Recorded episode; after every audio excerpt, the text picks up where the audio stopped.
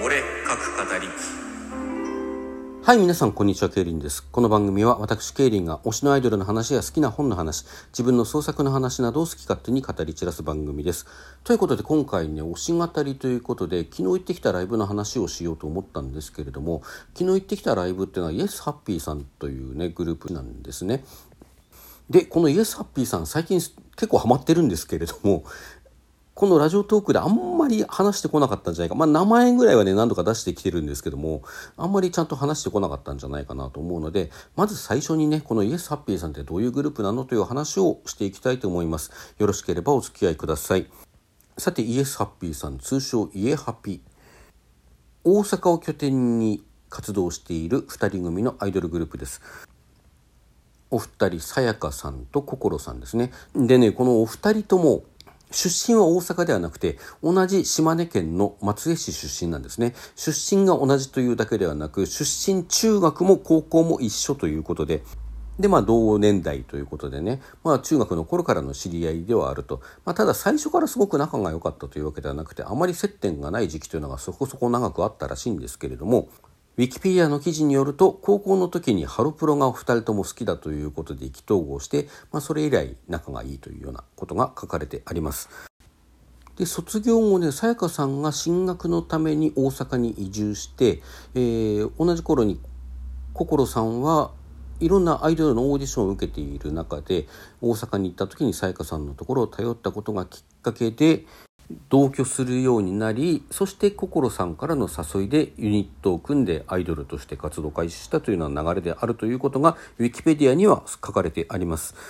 でまあデビューから、えー、今年で13年っていうふうに伺ってますね。知り合ってからまあ15年以上ということになるかと思うんですけれども、まあ、13年っていうとね今年の4月に解散してしまったまなみのりさんが15年と何ヶ月か16年に満たずに解散しておりますからメンバーが変わらずに続いてきたグループとしては、まあ、歴代2番目に長いということになるみたいですね。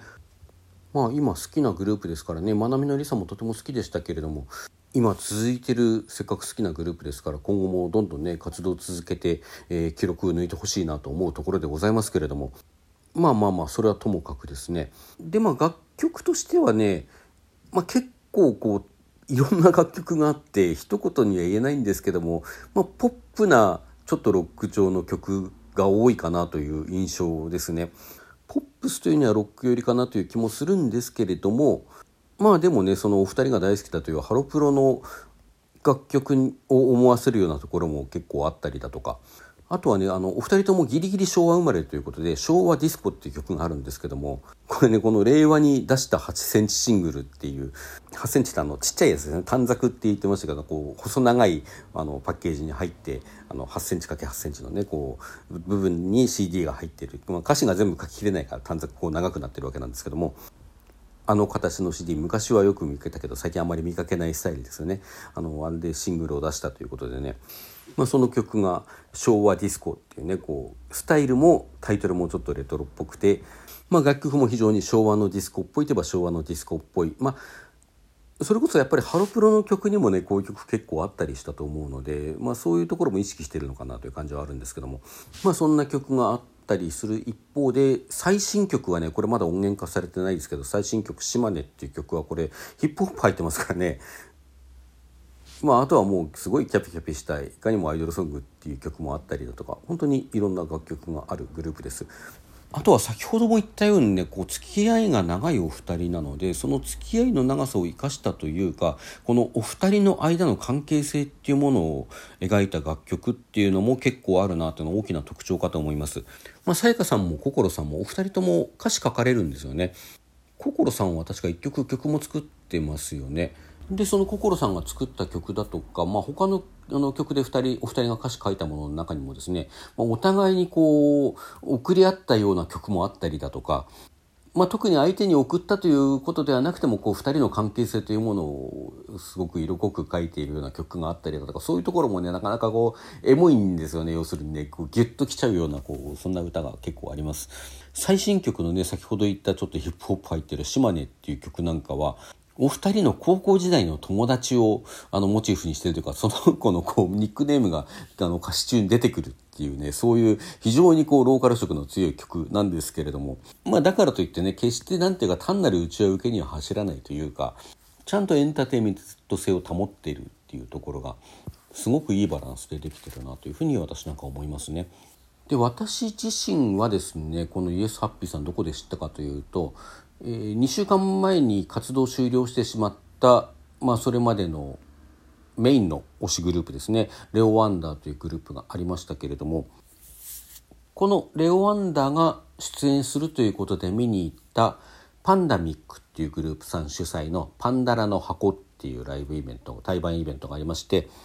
でこちらの方にイエスハッピーさんも出演されていたんですよね。でさっき言った昭和ディスコね8センチ CD のことをこうステージ上で MC の時に宣伝していたりしたんで、まあ、非常にね楽曲も楽しかったしあとはステージ上でのこう煽りっぷりとか MC とかがむちゃくちゃ楽しかったんですよね。まあ、お二人ギリギリ昭和生まれでねあの今年で35歳になるということで主催のパンダミックさんは一方なんかほとんど10代みたいなねあのすごく若いグループなので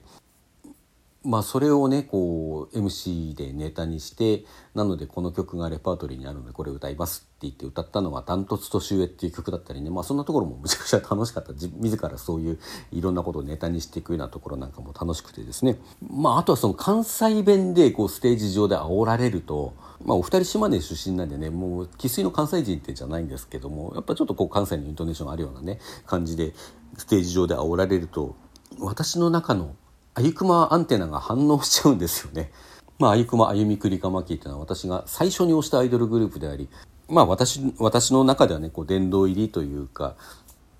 まあ単純に今でも大好きなグループですけれども、もう解散しちゃいましたけどね。まあ、その歩みくりかまきの牧さんというのがですね盛り上げ役として主に煽りとかを担当していたんですけれども、まあ、関西弁で煽る様子とかがむちゃくちゃ楽しかった。MC に関しては家ハピさんの方が上手なんじゃないかなと思いますけれども あの結構ねアイコンがグダグダだったりした、まあ、それもそれも含めて大好きだったし楽しかったんですけども。まあなんかねこうちょっとノリが近いみたいなところがあって楽曲の感じとかは全然違うんですけれども。まあ、そんなところでもね私のアンテナが反応しちゃったんだと思うんですよね。まあ、あとその宣伝した8センチ CD ね8センチ CD それはちょっと欲しいなと思って楽曲も良かったしねこれは買っといていい損はないなと思って物販並んで行ったんですよで物販でちょっとお話しさせていただいたりもしてライブ後にねうちに帰ってからあのサブスクに結構楽曲があるっていうのがあったのでサブスクでいろんな曲を聴いてもちろん買ってきた8センチ CD をねはじめとしていろんな楽曲を聴いてるうちにどんどんハマっていってですね結構まめに配信あのツイキャスなんかのね配信もされていたのでそんなことに遊びに行かせていただいたりコメントさせていただいたりねあと YouTube にこうライブ映像なんかがあるのでそれを拝見したりしているうちにまあ本当にどんどんハマっていてこのライブ映像がねむちゃくちゃ楽しそうだったんですよ。まあね実際にライブ見てるわけですけどもそちらの方あの、まあ、30分弱とかそのぐらいじゃないですか。対バンイベントなんでねそれぐらいだったんですけども、うん、やっぱり1時間とかフルのこうワンマンライブの様子とかを見てるとむちゃくちゃ楽しそうやなこのライブと思って。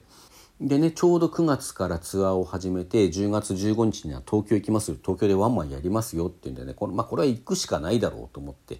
それで行ってきたのが昨日のライブだったというわけですね。ちなみにですね好きな楽曲はと聞かれたらまあイヤピさんの曲基本的に外れないと思うんですけれども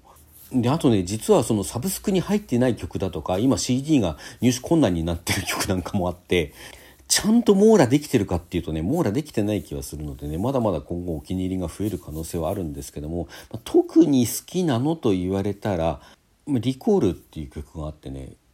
これがむちゃくちゃ好きですね。まああのかつて言えなかった片思いの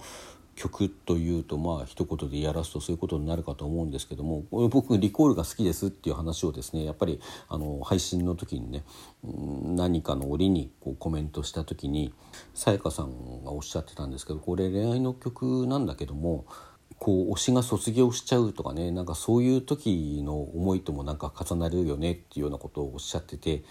まあ途端にね私もいろいろ経験してきましたからあの思い出すことがたくさんありますよね。まあ、やっぱり人はあゆくまのことなんですけどまあなんかさあの僕はこれ何度かこういう話をしてきてるんですけどもアイドルさんの曲を聴きながらねこの曲いいなと思いながらあの他のアイドルのことを考えて涙ぐむなんていうのはまあちょっと下世話な例えで恐縮ですけれどもあのベッドの中でね他の女のことを考えるみたいなすごい、まあしちゃいけないことなんじゃないかなっていうような感じがあってまあでも何度かやっぱりそういう思いはしてきているんですよね。この曲ああなんかあの時のこと思い出すなって他のアイドルのこと考えみたいなことは時々あってですね、まあ、私も DD と言われる人の一人ですから。そんなことは、うん、時々あるんですけども。なんかそういうのをねそういうこう動き感情の動きをなんか肯定されたような気がしてあじゃあ家ハピのリコールを聞いてる時はアイクマのこと考えていいんだみたいな気持ちになってね。まあなんかこう自分をあの肯定してもらったみたいなそんな気持ちになったのちょっと覚えてますけども。まあでもそういうことは抜きにしてこの「リコール」という曲とても好きですね。あと「ああいうハッピー」とかね。まあ本当にいい曲いっぱいあります。というか、まあ、本当に外れないと思いますね。で歌もねうまいです。あのお二人の声全然違うんですけれどもあのハモる時になるとスッとあのうまい感じにまとまるというかあんなに違うのにどうしてこんなにマッチングがいいんだろうというようなねそんなお二人の声ですよね。